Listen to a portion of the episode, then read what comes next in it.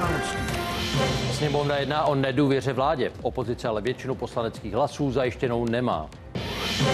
Konečné výsledky v Polsku. Volby vyhrála vládní strana Právo a spravedlnost. Většinu v Sejmu má opozice. Namátkové kontroly na hranici s Českem zavádí taky Rakousko. Důvodem je nelegální migrace.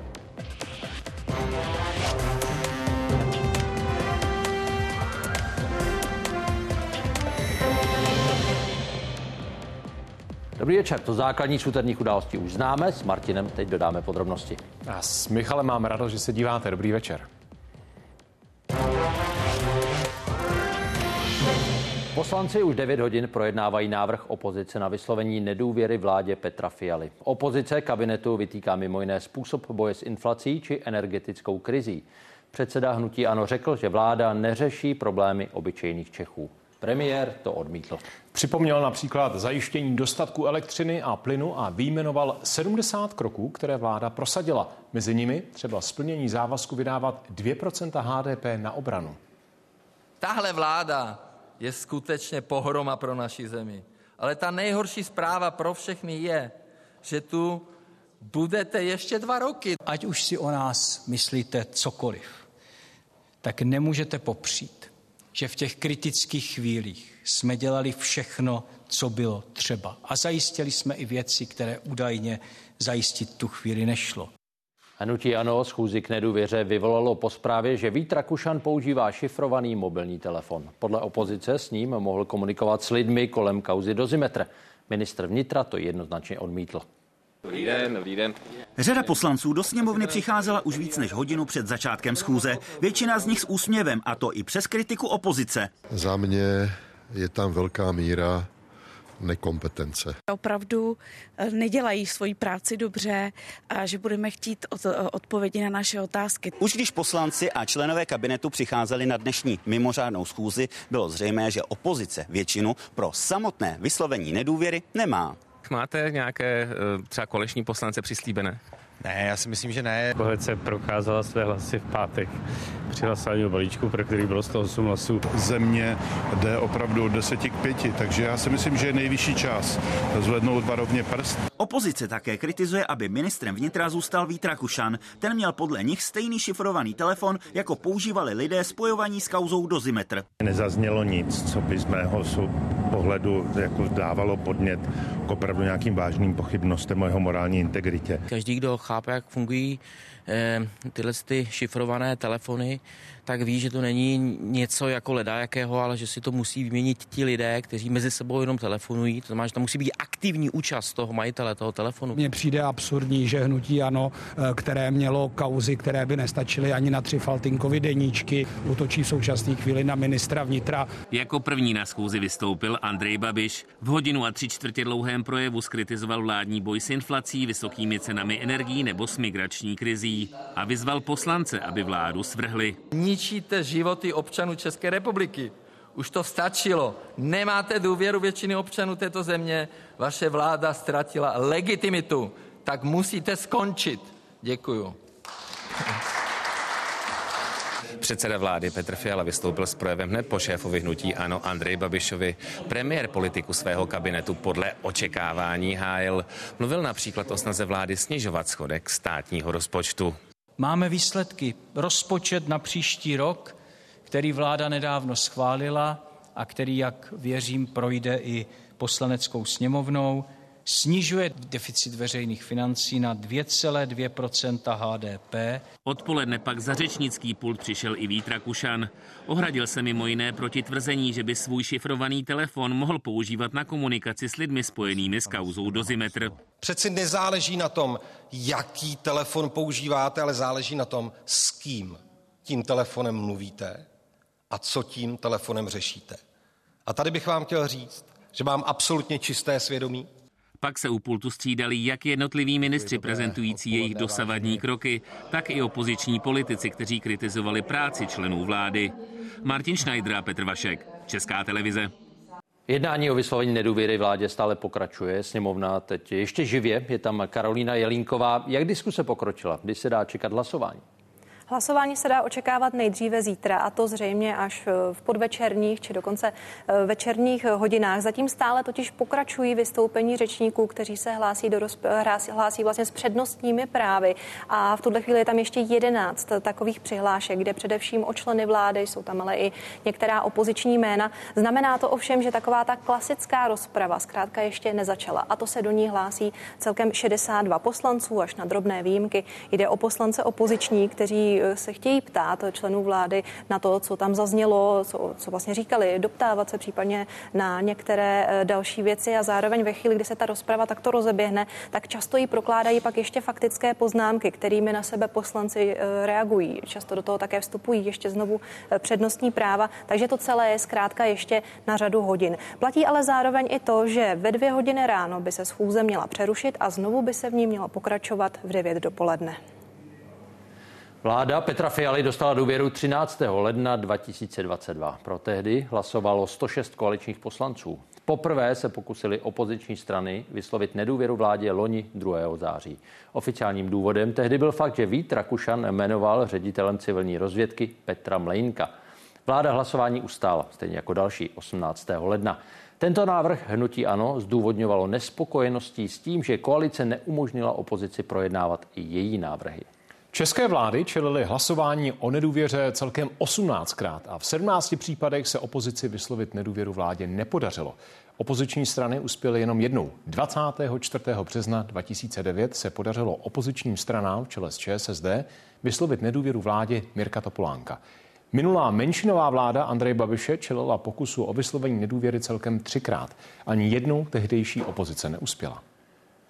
Politickou debatu o dnešním dění ve sněmovně přinesou taky události komentáře a události už za chvíli jiné téma. Policie získává nový nástroj proti ujíždějícím řidičům. Hlídky dostanou tři stovky speciálně vybavených vozů. Polská strana Právo a spravedlnost po třetí za sebou zvítězila ve volbách do Sejmu. Získala 194 mandátů. Na většinu 231 křesla to ale nestačí a vyhlídky na setrvání u moci se zhoršují. Naopak rodící se blok tří dosud opozičních stran má většinu 248 poslanců. Místo předseda klubu vládní strany PIS přiznal porážku. Opoziční lídr Donald Tusk se obrátil na prezidenta, aby sestavením vlády pověřil jeho.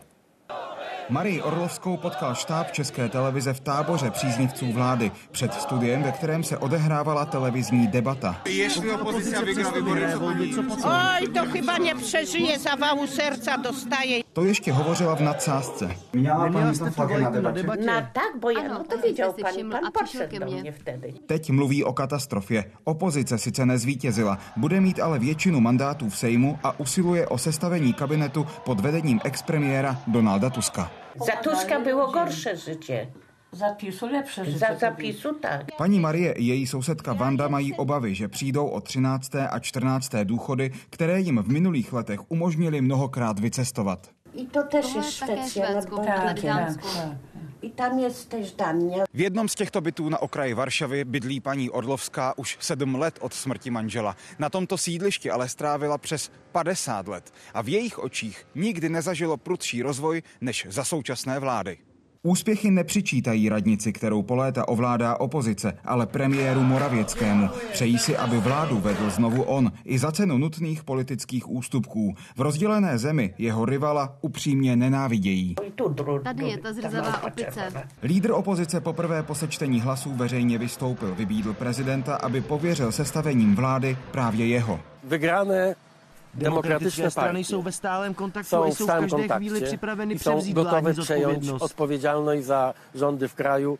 Y, no, w każdej chwili. Experti očekávají, že hlava státu Andřej Duda, sám bývalý člen vládní strany Právo a spravedlnost, navzdory opoziční většině v Sejmu pověří premiéra Mateuše Moravěckého. Vleklá vyjednávání a spory mohou ještě zvětšit hluboké příkopy napříč společností. Nie da idiotami se rady nedá jsou to Oni są tak jako syn. jak u, s moim synem. Několik týdnů před volbami se obě kvůli kampani rozhádali se svými dětmi. Z Varšavy Andreas Papadopoulos, Česká televize. Ruská státní duma v prvním čtení odsouhlasila odstoupení od smlouvy o úplném zákazu jaderných zkoušek z roku 1996. Stejně jako Washington má Moskva signatářem dohody zůstat. Ruští zákonodárci prohlašují, že krok neznamená zahájení přípravy jaderných testů. Tisíce akademiků stávkovali kvůli nízkým zdám. V Praze vyšli i do ulic. Průměrný výdělek vysokoškolského pracovníka je přes 60 tisíc. Mezi jednotlivými fakultami jsou ale velké rozdíly. Nejvíce si na ně stěžují na těch humanitně zaměřených, kde pracovníci často berou výrazně méně. Někteří pedagogové demonstrovali už na jaře. Stejně jako před půl rokem i dnes se odborná asistentka z Plzeňské filozofické fakulty vydává na protest do hlavního města. Já jsem byla zklamaná už, když jsem nastoupila, že jsem vlastně ten plat měla pod 30 tisíc hrubého, což mám dosud. Tak si dovedete představit, že s těmi penězi se nedá vyžít. Svůj příběh vypráví i na schromáždění před Filozofickou fakultou v Praze. Já jsem tady za Plzeň a my také stávkujeme. Pak se spolu s dalšími účastníky vydává na druhý břeh Vltavy.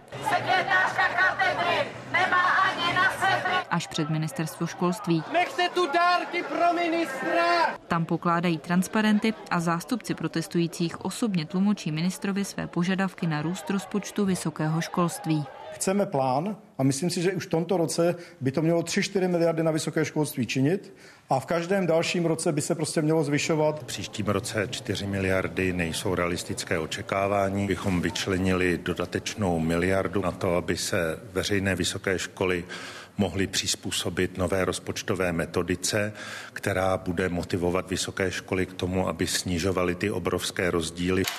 Jestli to přinese zlepšení, čeká i vedoucí katedry bohemistiky z Olomouce. Ani on celý den neučil. Udržet teď odborné asistenty za zhruba 35 tisíc je podle něj složité. S kolegy později zaplnili aulu, jinde stávkovali symbolicky hodinu. V Brně se připojila Filozofická fakulta Masarykovy univerzity. Ve 14 hodin někteří pedagogové přerušili výuku a vyšli sem na dvůr. Tady se střídají u mikrofonu s krátkými projevy. Další celorepublikovou protestní akci zvažují akademici uspořádat 17. listopadu. Nevylučují ani stávku v době zkoušek. Redakce a Denisa Kotková, Česká televize. Česku se od ledna do konce září vyrobilo bezmála milion a 18 tisíc osobních aut. Hranice milionu vozů tuzemské továrny dosáhly o měsíc dřív než loni, i přes výpadky, které výrobu v září zasáhly. Nejvíc nových vozů vyjelo ze závodů společnosti Škoda Auto, skoro 634 tisíc, skoro o čtvrtinu víc než za stejné období loni. Vyšší produkci ve srovnání s loňským rokem měl i nošovický Hyundai. Tam se vyrobilo víc než čtvrt milionu aut. Eh, pokles hlásí kolínská Toyota. V té letos výroba několikrát stála kvůli chybějícím komponentům. Navzdory těm problémům, které jsme září zaznamenali, vidíme, že ta celková čísla jsou vyšší než za rok 2022 a věřím, že i po zbytek roku tu zvýšenou výkonnost se podaří udržet. Už za pár hodin přistane americký prezident Joe Biden v Izraeli. Jeruzalém chce osobně ujistit o podpoře po teroristických útocích hnutí Hamas. To dnes přiznalo smrt Aymána Nofala, velitele střední části pásma Gazy. Na jihu čekají tisíce uprchlíků na otevření egyptského hraničního přechodu pro humanitární pomoc.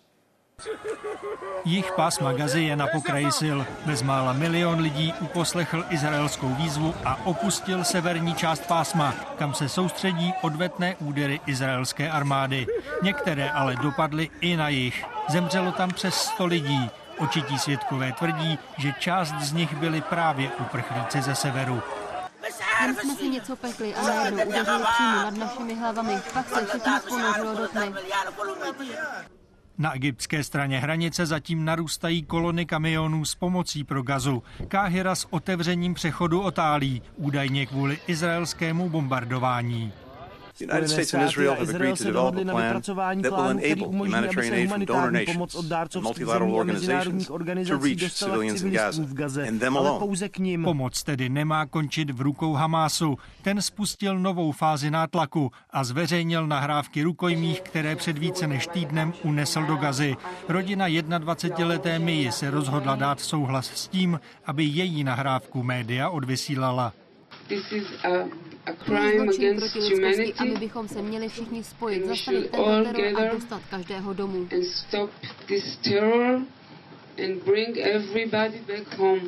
Psychologický nátlak z Gazy na Izrael prostřednictvím rukojmích jitří izraelskou společnost. Ta ve své velké většině podporuje tvrdý zásah proti Hamásu, ale nemůže opomenout sílící hlasy rodin unesených, kteří se chtějí opět setkat se svými blízkými.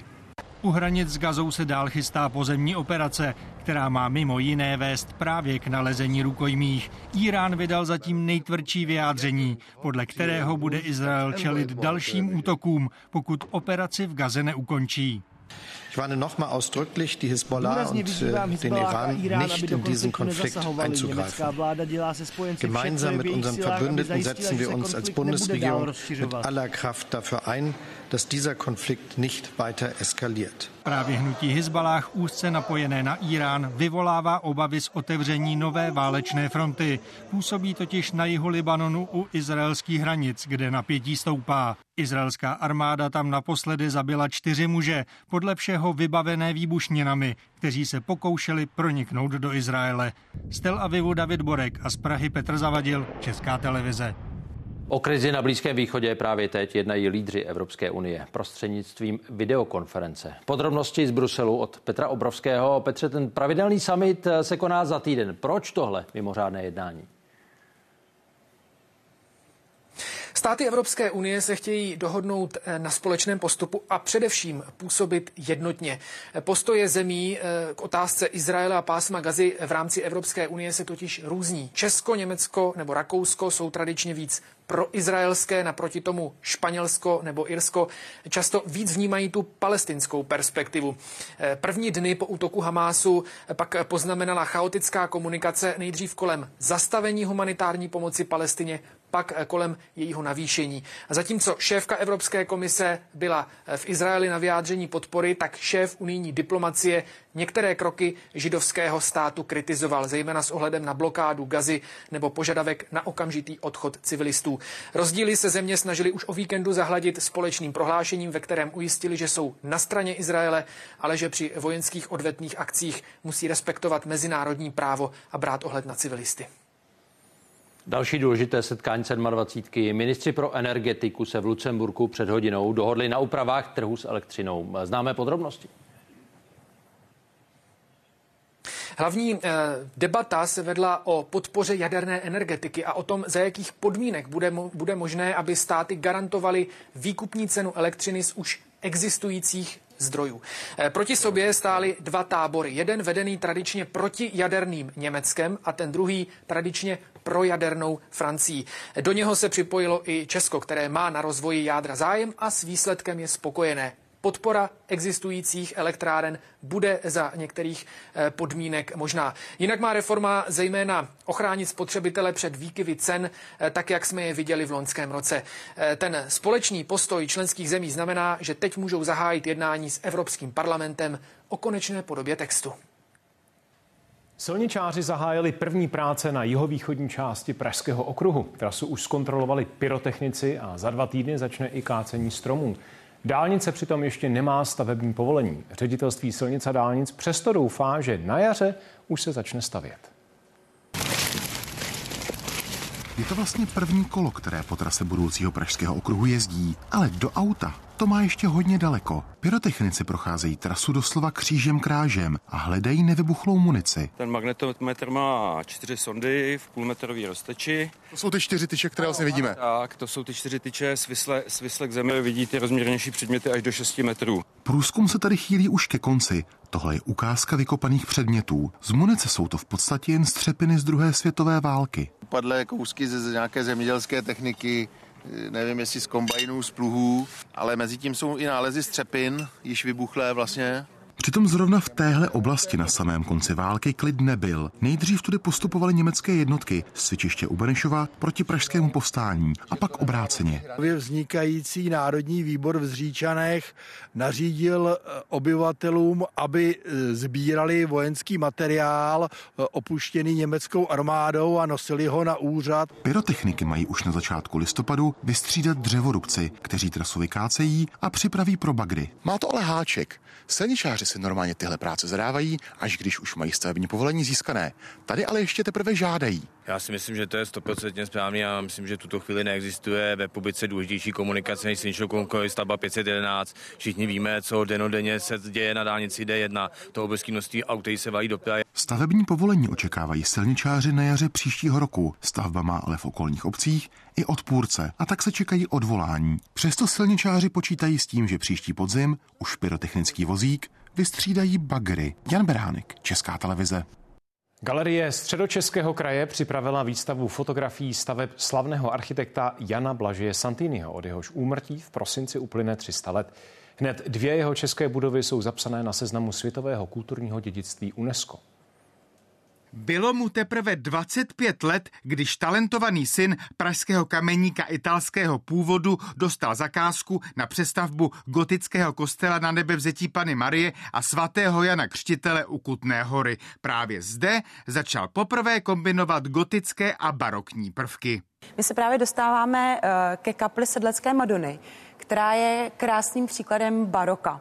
Tady opravdu to baroko jako rezonuje, je tam toho hodně, je to zdobené, jsou to andělíčci, zlato. A proti tomu čisté linie gotiky, pnoucí se k nebi, střed dvou světů. I toho si všímají fotografie Vladimíra Uhra. Zaznamenávali e, takové klíčové nebo uzlové body e, v těch architekturách, které zpřístupňují něco principiálního z těch jednotlivých staveb, něco principiálního z jejich kompozice, z jejich charakteru, atmosféry. Typickým prvkem Santiniho architektury jsou točitá schodiště bez středového sloupu.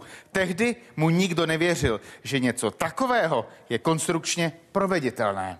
Jeho pojetí světla, akustiky i odvážných technických řešení v bezmála stovce staveb nepřestávají udivovat. Celý výroční Santiniovský rok vyvrcholí 7. prosince, kdy na mnoha místech České republiky budou probíhat vzpomínkové akce, připomínající výročí úmrtí jednoho z největších barokních architektů. Mario Kubaš, Česká televize. Pět zraněných, kamion a vlak v plamenech. Už za chvíli reportáž o nehodě v Olomouci. Takhle střed na přejezdu zachytila kamera nedalekého autoservisu.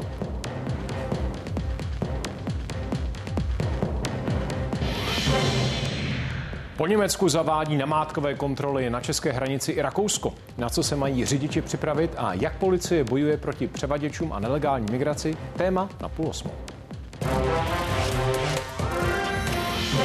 Policie prověřuje arcibiskupa České pravoslavné církve Michala Dandára kvůli majetkovým převodům. Trestní oznámení podal duchovní správce Českobudějovické pobočky. Bez jeho vědomí měly být z církve vyvedeny nemovitosti, včetně kaple. Představení čelí kritice kvůli hospodaření dlouhodobě. Českobudějovická pravoslavná kaple a také tento pozemek s domkem na okraji města. Podle tohoto dokumentu je pražský arcibiskup daroval spolku, který vznikl v loni v listopadu.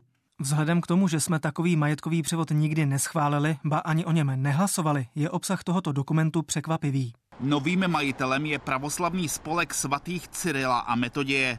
Pravoslavný spolek má sídlit v tomto domě na Palackého náměstí. Nicméně podle internetových stránek si zde může za 500 korun měsíčně pronajmout virtuální sídlo jakákoliv firma. Já ani nevím, co tady vlastně nad náma všude Tady jsou byty, kanceláře. Duchovní správce v Českých Budějovicích Aleksandr Žerajič podal trestní oznámení ve věci tohoto majetkového převodu. Policie zatím nechce případ komentovat. Vedení církve se hájí, že převod byl nutností. Ten zásadní důvod je ten, že eh, eparchie v tuto chvíli nemá na to, aby financovala opravy nemovitostí po celé České republice. Některým věřícím vadí i koupě zámku v Brnkách. Církev v roce 2019 zaplatila za zříceninu 10 milionů korun spolku, který předtím získal objekt za jednu korunu. Já jsem rozhodl a hotovo, mám na to právo. Máme církevní předpisy, kde na to mám právo. Ta církev tady v Česku prostě nemá nic společného eh, s, s Panem Bohem a prostě jenom jako velký, jeden velký biznes. Arcibiskup Michal Dandár je absolvent církevní školy v Moskvě, vedený jako spolupracovník STB. Letos se i s Karlovarskou duchovní nektárií a dalšími fotil u Sokolova se zástupci pro putinovské motorkářské organizace Noční vlci. Jaký je podle vás Putin člověk? Já tě můžu znát. Já tě můžu znát Dobrý, špatný, jak já můžu to vědět? Někteří věřící a duchovní kritizují Českou pravoslavnou církev za to, že i v souvislosti s nákupem zámku Brnky nezafungovaly kontrolní orgány. Chtějí, aby se hospodářskou situací zabývala takzvaná eparchiální rada. Ondřej Ublík a Jiří Hinek, Česká televize. Opakované výzvy, zbraň, zastavovací pásy nebo takzvaný pit manévr. Způsoby, kterými se policisté snaží zastavit ujíždějící řidiče. Teď dostanou téměř 300 aut se speciálními rámy na provádění těch zmiňovaných pit manévrů. Prvních 50 převzali v Mladé Boleslavy. Prvosledové hlídky v akci. Policisté, kteří jsou téměř vždy jako první na místě zásahu, tady zatýkají zločince a tady pomáhají lidem při požáru. Lékárničku z našeho auta, z druhé strany. Teď se nelekejte, jo? Bylo to bude chladit za chviličku. Vycvičení a vyzbrojení jsou i na mimořádný zásah. I proto mají takto speciálně upravená auta. Významným prvkem je i tento rám. Policisté ho využívají hlavně k takzvanému pit manévru, tedy k zastavení ujíždějícího auta. Zásadní byl ten okamžik, kdy on měl ten kruhový objezd, kdy on tady zpomalil a tady vlastně prostor pro to, aby to policejní vozidlo najelo vedle něj. Manévr policisté pravidelně cvičí, a to jak v roli ujíždějícího řidiče, tak i pro následující hlídky. Teď pro následuje auto. vozidlo, pro to zastavit na signál na zastavení.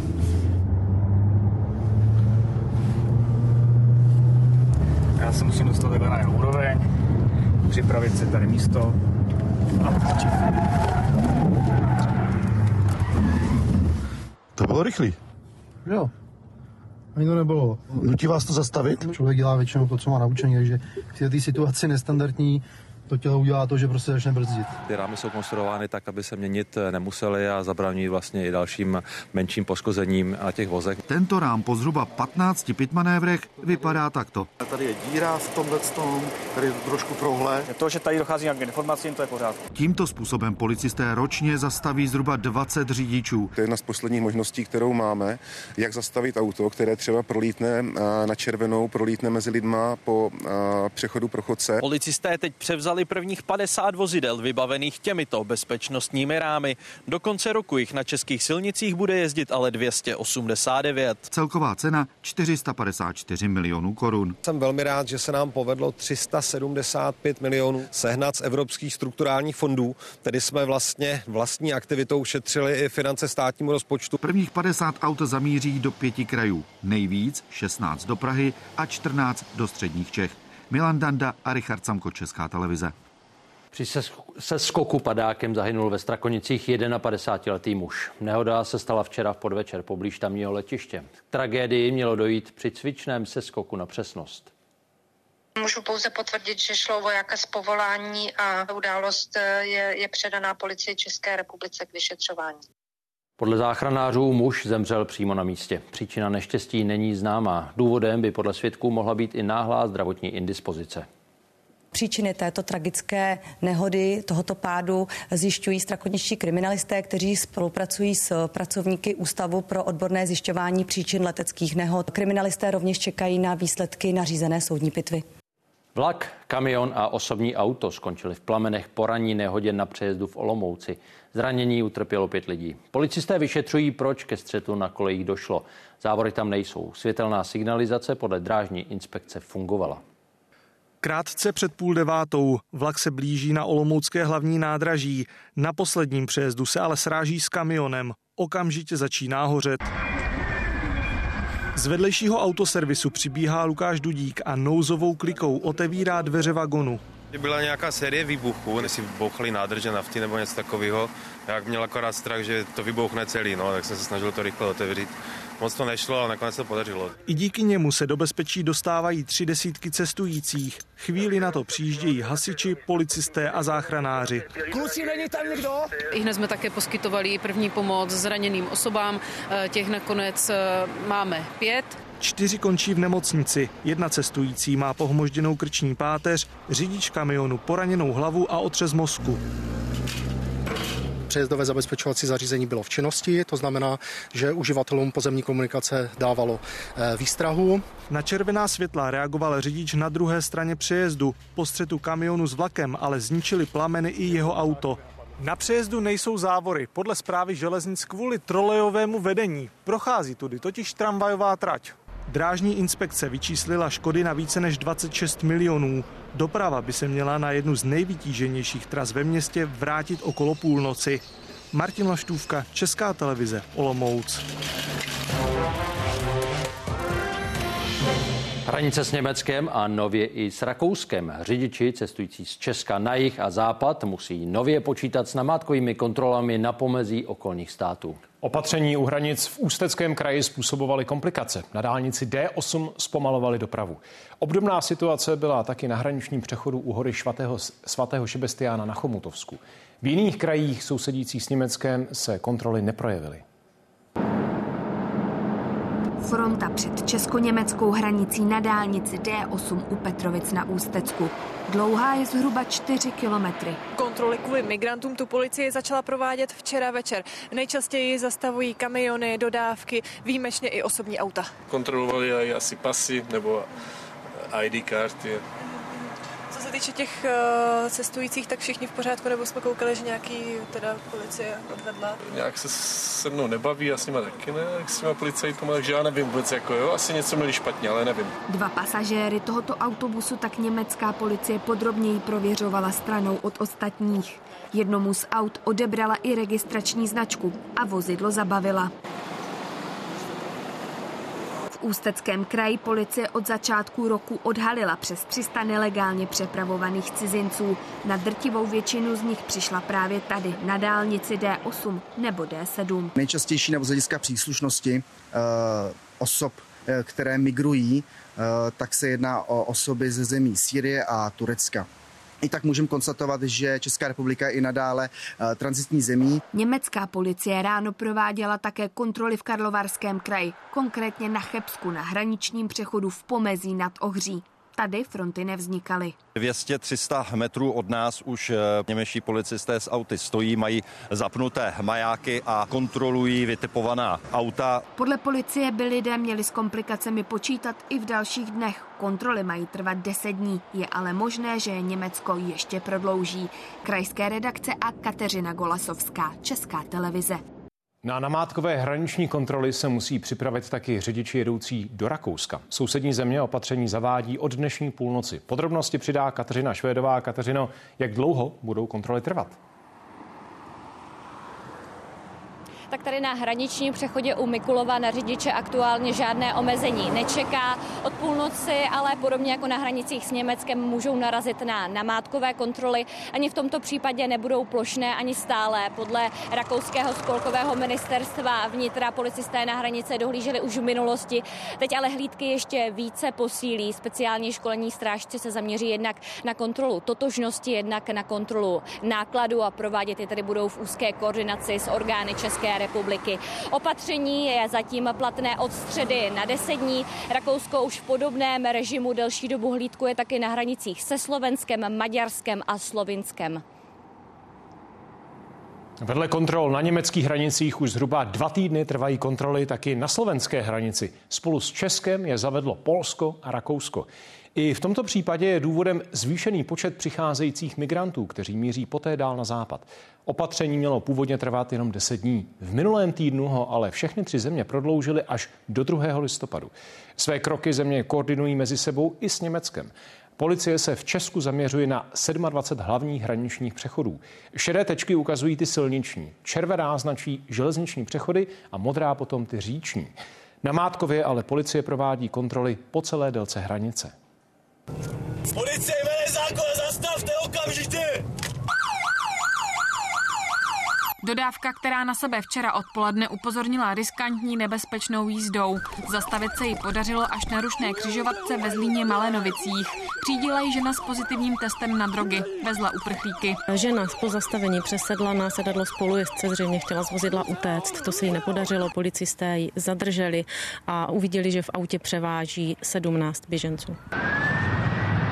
Všech 17 mužů, kteří byli v nákladovém prostoru dodávky, policisté zajistili a během dneška je předali zpátky do sousedního státu, odkud k nám přicestovali. V tomto případě na Slovensko. Jen ve Zlínském kraji policie za posledních 14 dnů zajistila přes 140 migrantů. Celkově to pak bylo od zavedení namátkových kontrol na slovenských hranicích při transitní nelegální migraci kolem 790 lidí. Většinu z nich už právě přímo na hranicích a do Česka jim tak nebyl umožněn vstup. Zjištěných ve vnitrozemí bylo méně. I ti se většinou vrací na Slovensko. Zadržených bylo taky přes 30 převaděčů. Pokud takový převaděči jsou zadrženi, tak s nimi jsou zahájeny úkony trestního řízení pro podezření z organizování a umožnění nedovoleného překročení státní hranice. V meziročním srovnání za prvních 9 měsíců roku je pokles transitní nelegální migrace o téměř 11 tisíc. Nejčastěji se jedná o Syřany a Turky. Do Česka převážně přijíždí právě ze Slovenska. Uprchlíky při svých kontrolách objevují i celníci. Řidiči eh, převážející migranty tak eh, se snaží prostě utíkat, eh, často nezabržděného vozidla, vyskočí z vozidla, utíkají někde do přelehlého lesa. Zdaleka nejčastěji jsou uprchlíci převážení dodávkami. Na druhém místě jsou osobní auta. Malá část přijíždí autobusy nebo nákladními vozy. Redakce a Kateřina Samková, Česká televize. Možný nový zdroj vytápění zkoumají v Ostravě. Posloužit by mohla energie z hořící heřmanické haldy. Vysvětlíme za chvíli. Do 27. října potrvá údržba hlavní dráhy na letišti Václava Havla v Praze. Provoz se přesunul na vedlejší runway. To na zvýšeném hluku pocítí obyvatele jiných částí metropole a taky Kladenska. Běžně se tu pohybují stovky letadel denně. Teď je nahradili menší stroje začala údržba ranveje. Hlavní činnost, kterou provádíme na dráze, je odstranění gumy a obnova značení. Přistávající letadlo zanechá na dráze zhruba 2,5 kg gumy, která pak snižuje brzdný účinek. Odstraňuje ji speciální stroj tlakem vody. V tom stroji pak dochází eh, k oddělení vody od toho té gumy, která se nazbírá a potom se eh, zlikviduje na skládce. Při loňské podzemní údržbě jsme z dráhy odstranili 2,5 tuny gumy. Na Rozínském letišti jsou celkem dvě plnohodnotné ranveje. Vzájemně se kříží a tak se nedají využívat naraz. Během údržby se veškerý denní provoz přesouvá z této hlavní tamhle na tu vedlejší při využívání vedlejší dráhy 1230 létáme nad hustě zasídlenými části Prahy a Kladenska takže tady je ten hlukový vliv nepopiratelný. Pravidelnou údržbu ranveje provádí letiště dvakrát do roka, na jaře a na podzim. Dny určuje podle počasí. Musí být minimálně 3 stupně nad nulou a nesmí být mlha. Kristýna Posekaná, Česká televize. Dva mrtví po útoku v Bruselu. Islamistický terorista včera večer zautočil na švédské fotbalové fanoušky. Ti do města přijeli kvůli kvalifikačnímu zápasu s Belgií. Svůj čin označil jako pomstu za dřívější incidenty. Při nich ve Švédsku docházelo k pálení Koránu. Dnes ráno útočníka policie vypátrala a během přestřelky smrtelně ranila. Ve městě až do odpoledne platil nejvyšší stupeň ohrožení terorismem. Měl to být večer plný radosti z fotbalu. Bruselský stadion v rámci kvalifikace na mistrovství Evropy hostil utkání domácích se Švédskem. Dva jeho fanoušci ale na zápas nikdy nedorazili. Jen pár desítek minut předtím je v centru města zavraždil ozbrojený útočník. Právě vystoupili z taxíku, který předtím sledoval. Z místa ujel na motorce. Já jsem stuhl, měl jsem strach, nohy jako viděl přilepené k zemi a nedokázal jsem se Policie oblast uzavřela a i teď o půlnoci po pachateli stále pátrá. Město zvýšilo stupeň ohrožení na čtyřku, tedy nejvyšší možný a premiér vyzval obyvatele, aby byli opatrní. Ráno policie atentátníka dopadla. Typí dal svědek, který muže zahlédl v kavárně ve čtvrti Skarbek. Při zásahu teroristu postřelili, na následky zranění zemřel. 45-letý Tunisan měl kriminální pozadí a v Belgii pobýval nelegálně. V roce 2016 zahraniční rozvědka přinesla neověřenou informaci, že se muž radikalizoval a chtěl odejít bojovat za džihad. et voulait partir vers une zone de conflit pour le djihad. K radikálnímu islamismu se přihlásil i při útoku. Švédy si podle prokuratury vybral cíleně. Chtěl se pomstít za protesty, při kterých ve Švédsku docházelo k pálení Koránu. Zápas předčasně skončil. Švédský tým se o smrti krajanů dozvěděl o přestávce a odmítl ve hře pokračovat. Protože se policie obávala dalších útoků, diváci museli na stadionu dvě hodiny čekat, než dostali povolení odejít.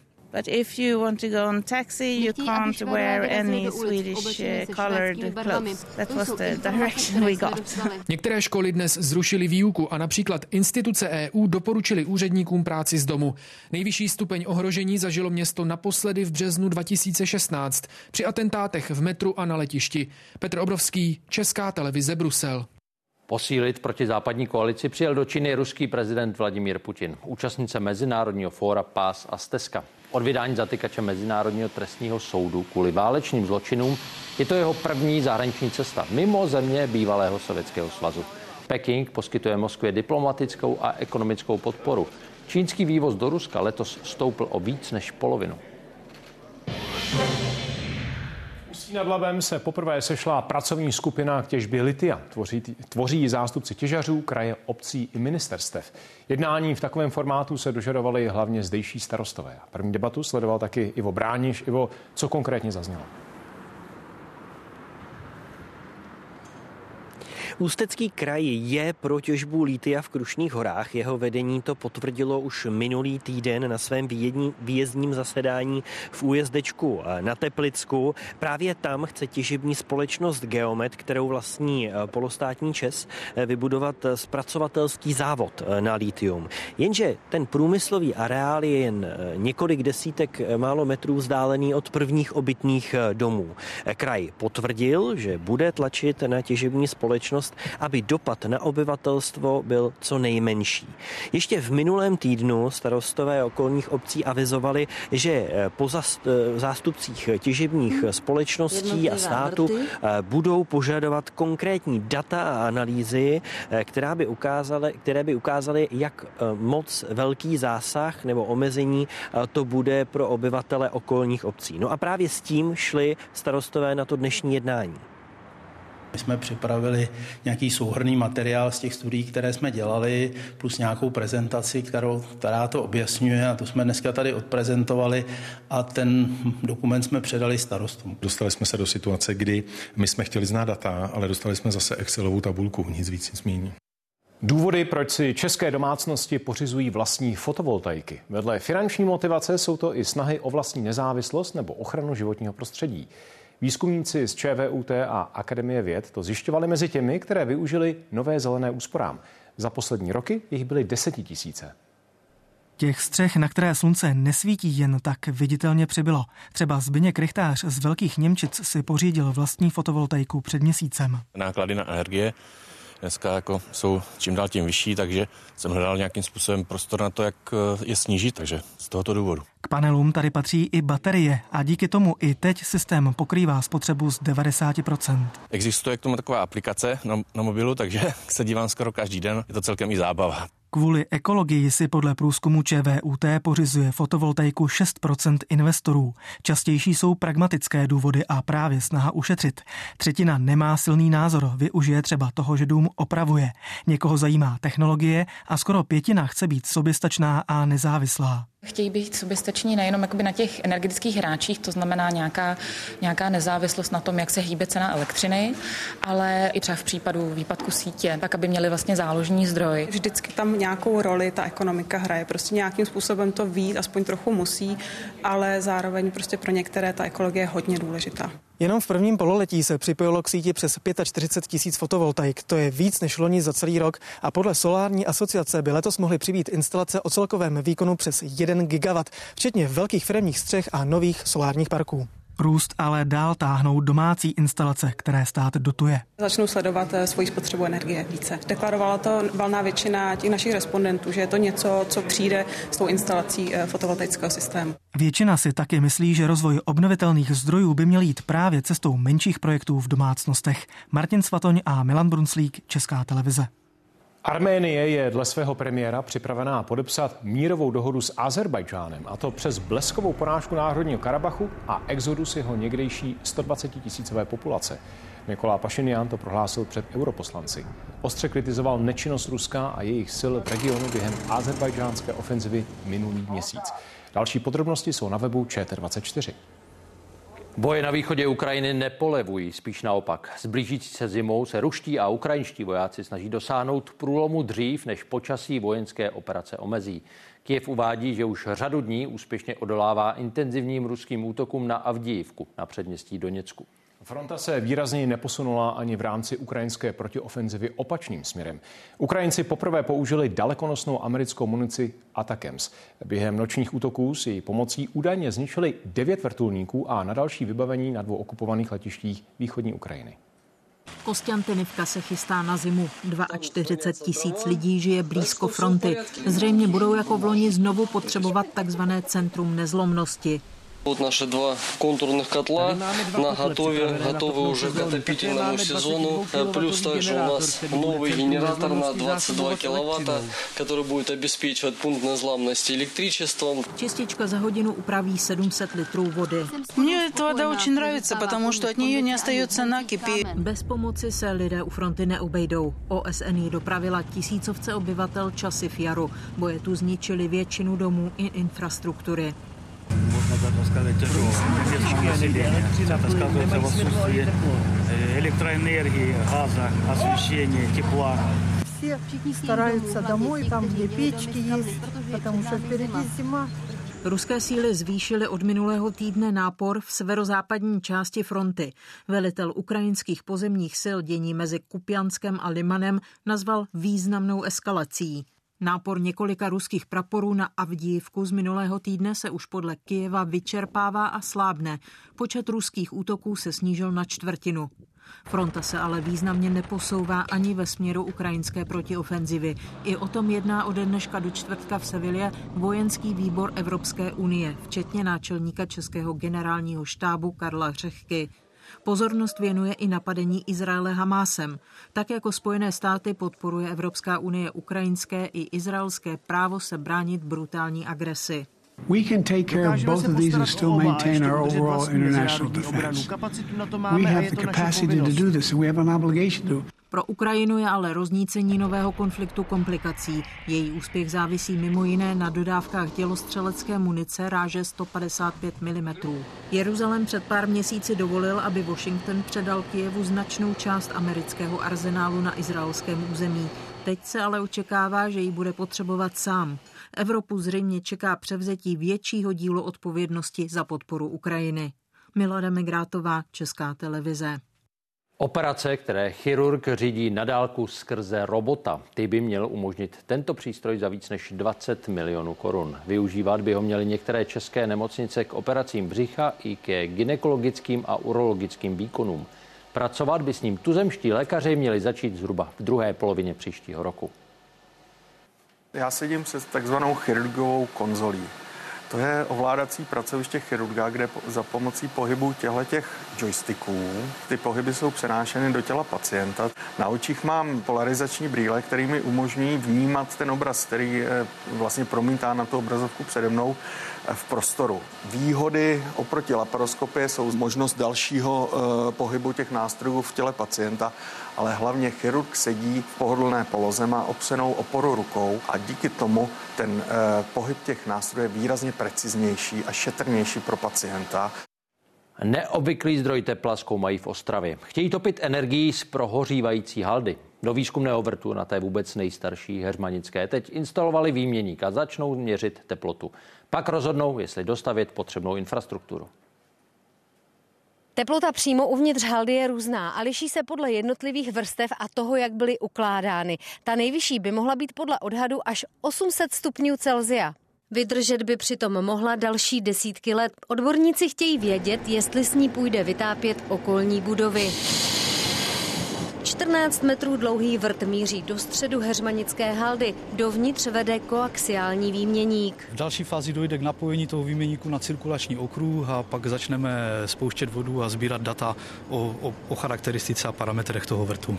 Na vrt už je napojeno zařízení Technické univerzity v Ostravě. Musí vydržet stovky stupňů. Rozsah teploty se měří na několika místech. Ten barel, který tady vidíme, to je zásobník vody a ten chladič vidíte u toho ventilátoru, který se tam pomalu otáčí, takže tam se ta voda ochladí, vrátí se zpátky do toho zásobníku a zase se pošle zpátky do toho vrtu. Heřmanická halda patří mezi největší na Ostravsku. Je významná, význačná tím, že má obrovskou plochu, to znamená 103,5 hektaru. A někdy už od půlky 19. století zde tady byly vlastně první nánosy té haldoviny. Měření výzkumníci ukončí asi za měsíc. Závěrečná zpráva bude na konci roku. Pavla Daňková, Česká televize Ostrava. Teď jedná mimořádná zpráva z Gazy. Školu humanitární agentury OSN plnou uprchlíků ze severu pásma zasáhl výbuch izraelské bomby. Podle organizace je na místě šest mrtvých. Katarská stanice Al Jazeera hlásí zásah nemocnice Al Ahli. Tam je dle místního ministerstva zdravotnictví, které ovládá Hamas, 500 obětí. Nezávislé informace nejsou k dispozici. Izraelské letectvo nemá o možném náletu informace. Při nočním požáru bytového domu v Mariánských lázních zahynul 58-letý muž. Nestačil uniknout zřejmě kvůli zdravotnímu handicapu. Další nájemníci se zachránili. Město pro ně našlo náhradní ubytování. Případ vyšetřuje policie. Od začátku jsme měli informaci o tom, že uvnitř by měla být osoba. Ty hasební práce eh, byly zároveň i průzkumem všech těch prostorů a skutečně jsme uvnitř našli tělo. Bohužel už jsme eh, tomu člověku nedokázali pomoct. Podle jedné z vyšetřovacích verzích, na kterých kriminalisté pracují, měl jeden z nájemníků nahoře v podkroví rozlít benzín a podpálit byt. Dělení rostlinných buněk v přímém přenosu. To dokázali zachytit na Olomouckém pracovišti Ústavu experimentální botaniky Akademie věd. Natočení procesu otevírá možnosti, jak zkoumat účinky různých vnějších vlivů na rostliny. Takhle vypadá dělení buněk v kořenech ječmene. Pár sekund zrychlených záběrů ukazuje proces, který je veškerému životu na planetě společný. Toto byla původně jedna buňka, ze které nám vznikají buňky dvě. Podrobnosti o tomto procesu jsou popsané do detailu. Co dosud chybělo, byly právě podobné záběry. Z mikroskopu, který vše zvětšil 630krát. Buněčné dělení ječmene trvá 80 minut. Pozorovat tento proces přímo v živé rostlině se českým vědcům povedlo jako prvním na světě. Rostliny vědci nejdřív geneticky upravili, aby jejich jednotlivé části svítily různými barvami. Když se na tu rostlinu posvítíme e, nějakým laserovým zářením, e, tak to záření nám pomůže tento fluorescenční protein vizualizovat. Díky tomu mohou v reálném čase detailně pozorovat a třeba měřit, jak různé části reagují například na změnu teploty nebo nedostatek vody. A znalosti z ječmene mohou přenést i na další plodiny, třeba pšenici. Oproti pšenici tak ječmen má mnohem jednodušší, eh, řekněme, genetickou výbavu, to znamená, že v laboratoři se s ním mnohem lépe a jednodušeji pracuje. Výzkum z laboratoře pak může mít dopady i na polích, konkrétně při šlechtění odrůd odolnějších vůči horku a suchu. Martin Laštůvka a Jaroslav Zoula, Česká televize. Na závěr událostí ještě v přímém přenosu zamíříme do poslanecké sněmovny, která dál jedná o vyslovení nedůvěry vládě. Tématu se bude věnovat i večerní speciál na ČT24 a události komentáře mimo jiné s Janem Bartoškem z KDU ČSL a Radkem Vondráčkem z Hnutí Ano. A zítra se sejde taky Senát. Měl by rozhodovat o kandidátovi na ústavního soudce Pavlu Simonovi. Dnešní události končí. Děkujeme za pozornost, přejeme krásný večer a pokračujeme sportem. V něm dnes třeba informace o setrvání trenéra Jaroslava Šilhavého u národního týmu fotbalistů. Detaily nejen o tom Jan Smetana. Ano, tak byla to hodně očekávaná tisková konference po jednání výkonného výboru fotbalové asociace. Nakonec byl ve funkci potvrzen Jaroslav Šilhavý i s celým svým realizačním týmem. Zůstávají tedy až do konce základních skupin kvalifikace o fotbalové euro. Víc k tomu řekneme už za chvilku v brankách.